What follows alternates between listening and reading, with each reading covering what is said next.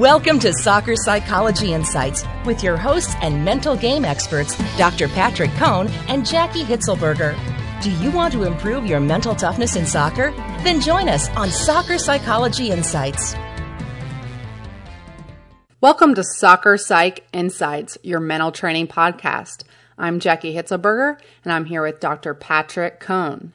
And today we're going to answer a question from a soccer player who wrote in and said, in previous seasons, I would score in almost every match, and sometimes more than two goals per match. This season, I've hardly scored one goal, and there's only one month left till the end of the season. At practice, I score goals, but when it comes time for a game, I can't do it. Before the game and during, I think about one thing I have to score a goal. After the game, I'm disappointed that I didn't score.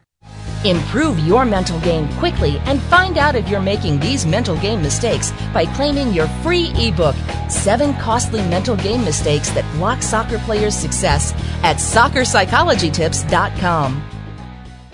So, this is pretty common for soccer players that are focused on what we call end results.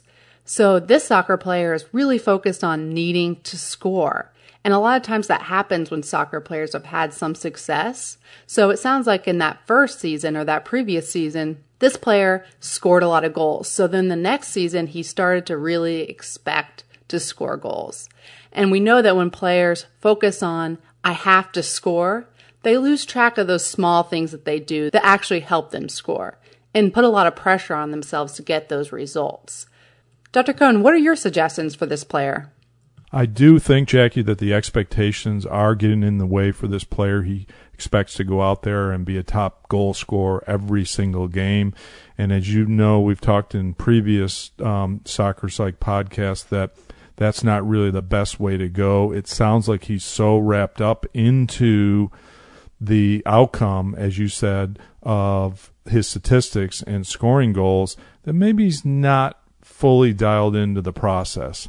My recommendation would be to really define for himself what's a good scoring opportunity. I think, or getting in position for a scoring opportunity rather than I need to score goals. It's like the batter. I need to get a hit. I need to get a hit rather than focusing on seeing the ball well and reacting and being patient for his particular pitch. So, Jaki, my main recommendation would be for this player to really define what it is to how to create those scoring opportunities so that he can put himself into position to really score goals. What do you think there? Yes, I totally agree. You know, if, if you think about the things that help players perform on the field, I have to score really isn't one of them. So, like you said, getting more specific and focusing on what we call the process. You know, so I'm guessing last season when he was scoring all those goals, he probably wasn't going into the game thinking, I have to score. He was probably just out there playing, focusing on his passes, getting open for the ball, making runs. So that's what we want him to get back to is get rid of this expectation to score in every game and thinking about, oh my gosh, one more game's gone by that I haven't scored, um, and start focusing on those small things that he does well and his strengths in soccer. So that might be, like I said, getting open for the pass, um, play aggressive on defense, getting into the box for every cross. Those are the kind of things that are going to help him play and will ultimately probably lead to some goals. But taking the focus off of scoring, it's almost the more he's focused on scoring, the least likely it is that he'll actually score. We have an exciting announcement for all you soccer players, coaches, and parents.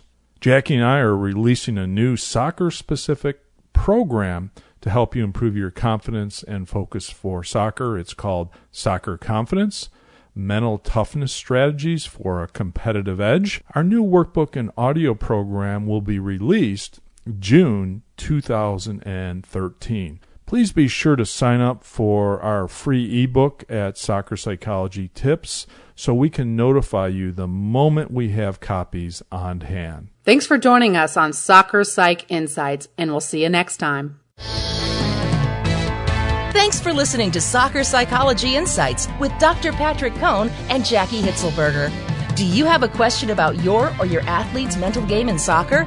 Ask our sports psychology experts by visiting www.soccerpsychologytips.com and go to contact us to submit your question.